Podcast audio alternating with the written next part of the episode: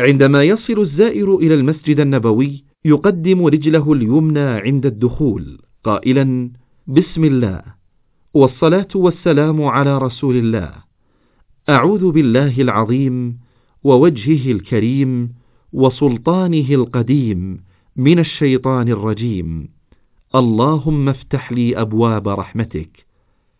وبعد دخوله المسجد النبوي يبادر بصلاة ركعتين تحية المسجد وحبذا لو كانت في الروضة والروضة ما بين قبر النبي صلى الله عليه وسلم ومنبره فإذا لم يتمكن فليصلي تحية المسجد في أي مكان من المسجد النبوي.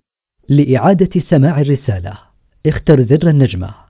للعودة إلى القائمة السابقة اختر زر المربع.